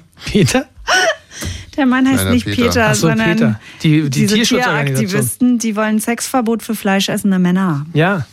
Die haben gesagt, Männer essen ja mehr Fleisch als Frauen, kennt man ja, die, beim Fußballstadion hauen ja, sie erstmal eine Bocki rein. Du hast mir auch gerade gefragt, ne? Soll ich Fleisch kaufen? Nee, ich nicht, für mich nicht. Kauf nur dir ein Stück Fleisch. Mhm. Und die radikalen Tierschützer, die sagen halt, Männer sind nicht fortpflanzungswürdig, weil die halt das ganze Fleisch essen und dann halt sozusagen auch was gegen das Klima tun. Ja, nicht Männer grundsätzlich, sondern fleischessende Männer. Und die meisten essen immer Fleisch und die Männer essen wohl statistisch mehr Fleisch als Frauen. Und jetzt sollten sich quasi die Frauen in den Dienst der Sache stellen. So Lysistrata-mäßig so. Also ja, Liebesverweigerung für Fleischesser. Also sozusagen, damit die sich auch nicht mehr vermehren können. Weil das macht man ja auch nur. Liebesentzug ist ja sowieso ein sehr probates, sehr gutes pädagogisches Mittel. Absolut. Auch bei Kindern. Das haben meine Eltern auch so gut gemacht, da würde ich wirklich nochmal dicke Props raussenden. Das haut einfach gut hin. Ja. Es ist halt, ja, es ist irgendwie, es hört sich so unmodern an. Also ich weiß es gar nicht. Fühlt ihr das nicht auch? Also Sexverbot oder Sexentzug, dass man so sagt, ich lasse den Ollen jetzt nicht mehr ran, bis er ... Und ich glaube, mal selber die Spülmaschine ausräumt. Das setzt voraus, dass man, also das setzt ein Männerbild voraus, ob die nur das eine wollen, ne? Naja, es setzt vor allem, ich finde es noch viel schlimmer, dass es ein Frauenbild voraussetzt. Die Frau, die Sex mal spendet, netterweise, aber selber eigentlich gar kein Bedürfnis hat. Und wenn sie ihn bestrafen will, dann, also eine moderne Frau, würde ich mal sagen, sagt ja, da bestrafe ich mich ja selber. Mhm. Oder? Stimmt, wobei, ich war neulich bei Rossmann an der Kasse, da gibt es jetzt schon diese kleinen, also so in verschiedenen Farben. Was kommt denn jetzt? Batteriebetriebenen, bei der Drogerie an der Kasse. Die gibt es auch am Automaten an der Tankstelle. Da habe ich gedacht, also wenn es jetzt schon so weit ist. Wayne, das gehört doch zum Sex mittlerweile dazu. Das kannst du doch in deine Partnerschaft mit einbringen. Ja, so, aber früher wurden die unter dem Ladentisch verkauft. Du bist ja ein richtig reaktionärer, hängengebliebener Typ. Wirklich? Ja. Ey, bin ich dann da wohl? Das hast du danach gleich davor demonstriert, ne? Da bin ich dann wohl ein bisschen altmodisch. Nee, das läuft ganz anders. Aber versteht ihr den Gedanken, dass es unmodern ist, weil man eigentlich der Frau unterstellt, dass sie das selber nicht will? Wenn sie das als Strafe einsetzt. Ja, klar. Also das ist ja irgendwo, ist ja grober Unfug. Also keine Props gehen raus an die PETA. Nee, aber sowieso ganz oft mittlerweile auch nicht mehr. Die gehen mir einfach nur auf den Sack. Haben sie sich wohl ins eigene Fleisch geschnitten? Ein rechter Politiker in Italien macht Front gegen Pepper Woods. Oh. Da kann ich nichts zu sagen, kenne ich nicht. Pepper Woods? Ja. Pepper Woods, Mama Woods, Papa Woods, Schorsch Woods und Pepper Woods. Pepper Woods ist gut. Ja, Pepper Woods ist schon gut. Das ist eine Schweinefamilie. Mhm. Da gibt es noch die klassische Rollenaufteilung. Also ich glaube, Frau Mama Woods will auch keinen Sex mit Papa Woods. Mhm. Aber sehr glückliche Kinder, die immer im Schlamm sind und Spaß haben einfach, ne? Ja, und was kann man gegen die jetzt wiederum haben? Tja, das weiß ich auch nicht. Na, da gibt es eine Folge, wo irgendwie eine neue Figur... wie hieß sie nochmal? Penny Eisbär? Penny, was? Ach so, Penny Eisbär. Penny Lane. Und ihre zwei Mütter. Genau, die stellt sich vor und sagt, ich habe zwei Mütter. Die eine ist Automechanikerin und die andere kocht gern Spaghetti und ich mag Spaghetti. Und das könnte jetzt die Kinder verstören, sagt Federico Mollicone, Abgeordneter der rechten Partei Fratelli d'Italia. Italien. Ja, natürlich ein ganz schwieriges Familienbild. Ne? Da denken sich alle Kinder denken sich dann, ich möchte auch gerne mal zwei Mütter haben. Also bei unserer Tochter ist das ja so, da gibt es ein Mädchen bei ihr in der Gruppe, die hat eine Mama und eine Mami. Mhm. Und unsere Tochter sagt immer, die hat's gut. Die hat zwei Mamas und keinen Papa. Also könntest du bitte sowas nicht im Radio erzählen? Das geht mir jetzt gerade ein bisschen zu weit. Ja, meine Tochter... arbeitet auch bei mir mit Liebesentzug? Nein, das hat ja gar nichts mit dir zu tun. Sondern nein, mit gar nicht. Männern. Nein, sie möchte mit Männern nichts zu tun haben und sie sagt auch manchmal zu mir im Bett, Mama, warum gibt es nicht nur Frauen auf der Welt? Mhm. Naja, sie hasst mich. Nein, sie möchte mit Männern nichts zu tun haben. Dein großer Sohn wollte mit Frauen nichts zu tun haben. Das legt sich ja irgendwann. Das stimmt nicht. Er hat Frauen nicht gesehen. Er hat sie einfach nicht zur Kenntnis genommen. Ja, mich auch nicht 5 Jahre. Ja. Das war eigentlich süß. So, also, ja, das fandst du dann süß, ne? Ja, das war süß. Ja, genau. Wer ist die? Aber weißt du, schon 3 Jahre dabei. Dieser rechte Politiker, der macht natürlich, im Endeffekt, der macht dasselbe wie du am Anfang der Sendung, dass du, als du erzählt hast, dass du unserem Sohn erklärst, dass alle Nazis so schlimm sind. Lass ihn doch seine eigenen Erfahrungen machen. Lass ihn doch irgendwie... Er muss das selber alles erforschen. Er muss vielleicht mal ausprobieren, Nazi zu sein. Ja, eigentlich hast du natürlich... Eigentlich finde ich den Gedanken tatsächlich interessant, weil man Kindern ja politisch sowas aufzwängt. Dadurch, dass man so vehement sagt, AfD, Nazi, Scheiße und merkt ihr den und das sind arme Säue und so. Aber irgendwie, ich habe da so eine Wut. Ich habe es heute wieder gemerkt. Ich war Döner kaufen und da stand dieser Typ mit seiner Freiwildjacke, mit seiner ekligen Hose. Und ich werde so wütend, dass ich mich eine halbe Stunde nicht mehr einkriege. Und da weiß ich auch nicht, was das... Da muss ja irgendwas von früher sein. Aber ich werde so wütend, jetzt ja schon wieder, ich muss das dann teilen. Ich muss das mit meinem Kind teilen. Aber wenn es ein Aber-T-Shirt gewesen wäre, dann wärst du nicht wütend gewesen. Also, nee. Liegt es jetzt an der Band oder? Ich glaube, es liegt am Musikgeschmack. Habe ich die gleich wieder gegoogelt, ey. Beyond Meat Manager soll Mann in die Nase gebissen haben, ist eigentlich meine Was? Das ist meine Lieblingsmeldung diese Woche. Das ist ja Beyond Meat ist ja so eine vegane Firma, die so vegane Lebensmittel verkauft und da läuft es auch im Moment geschäftsmäßig nicht so gut. Wahrscheinlich war der ein bisschen gefrustet, jedenfalls nach so einem Footballspiel. Hat ihn einer auf dem Parkdeck angerempelt und dann hat er ihm in die Nase gebissen. Also ein vollkommen unveganes Verhalten an den Tag gelegt. Naja, pass auf, das finde ich eben nicht. Das ist jetzt schon wieder so, weißt du, wird sowieso so hochgejazzt in den Medien. Es kommt ja darauf an. Also wenn er als erklärter Veganer einen anderen Mann in die Nase beißt, um sich selber zu verteidigen, dann ist es doch scheißegal, ob er Vegetarier oder Veganer ist oder was er ist. Er wollte sich verteidigen und hat zugebissen, da war halt erstmal die Nase dran. So. Naja gut, also der hat ihn kurz angerempelt und dann ist er ausgestiegen, hat ihm mit einem Baseballschläger die Rückscheibe eingeschlagen, hat ihn aus dem Auto gezerrt und erstmal traktiert und hinterher in die Nase gebissen. Ich weiß nicht, ob man das Verteidigung nennen kann. Also er war sehr bei sich selbst? Ja, man könnte jetzt auch sagen, also er war nicht auf die Nase fixiert, sondern hat erstmal die Windschutzscheibe kaputt gemacht. Ja, oder vielleicht hat er die Nase erst nicht getroffen und dann... Also berichtenswert ist es ja nur dann, wenn es einen wirklichen Widerspruch gibt zwischen Beruf und seiner Außenwirkung und dem, was er dann macht. Also Wasser predigen, Wein trinken. So, also im Prinzip nach außen zu sagen, wir dürfen kein Fleisch essen, aber dann jemand anders in die Nase beißt. Ja, genau. Dann so Lust auf Fleisch zu haben, dass man da wirklich ausrastet und einen Zinken beißt. Ist es das? Ist es das zum Beispiel so? Man weiß es nicht. Kann man sich natürlich auch vorstellen, wie so ein Mönch, der im Zölibat lebt und dann irgendwann mal ausrastet und... ja, wir denken es uns. So, dass der einfach, der hat so einen Fleischjieper, dass er sich die ganze Zeit nur denkt, in die Nase beißen, in den Arsch beißen, in den Finger beißen. Und dann hat er den vielleicht noch angekarrt und so damit er einen Grund hatte. So entwürdigend, wenn ich mir vorstelle, dass mich jemand an der Nase beißt. Also das finde ich so intim, auch irgendwie eine Nase. Wo dürfte man dich hinbeißen? Wo wäre das noch okay? Dann lieber einen Arsch. Ich kenne das aber von Kindern, die haben oft meine Nase. Ja, da habe ich es ja auch kennengelernt und das möchte ich einfach nicht. Ich möchte nicht, dass mir jemand in die Nase beißt. Nee. Naja, bei dir ist natürlich auch, wäre es jetzt halt auch doof, ne? Wieso? Ja, also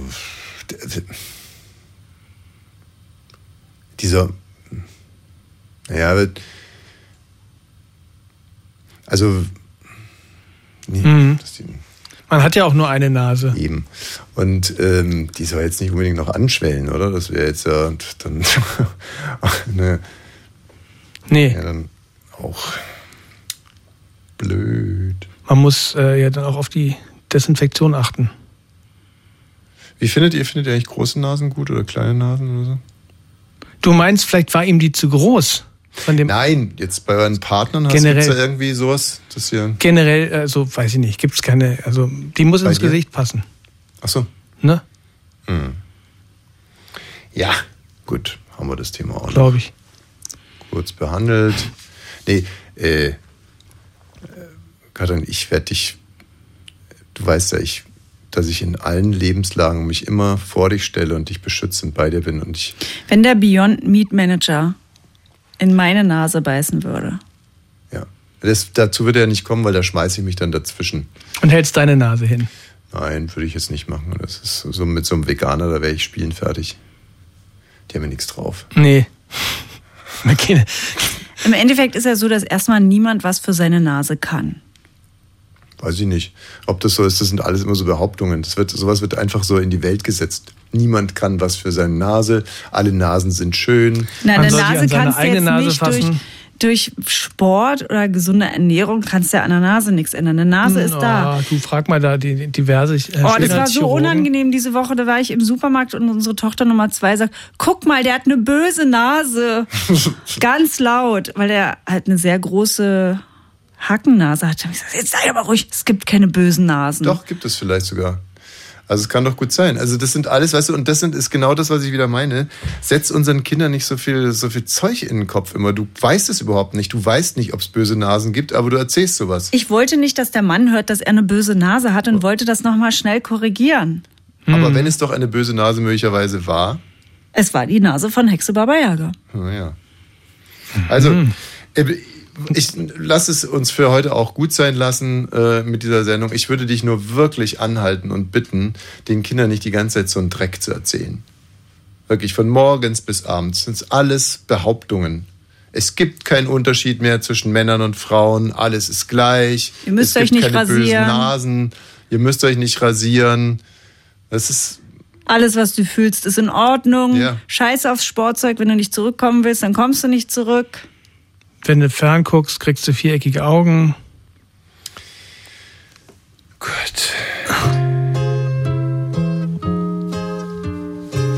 2 Minuten und 34 Sekunden, die Beatles.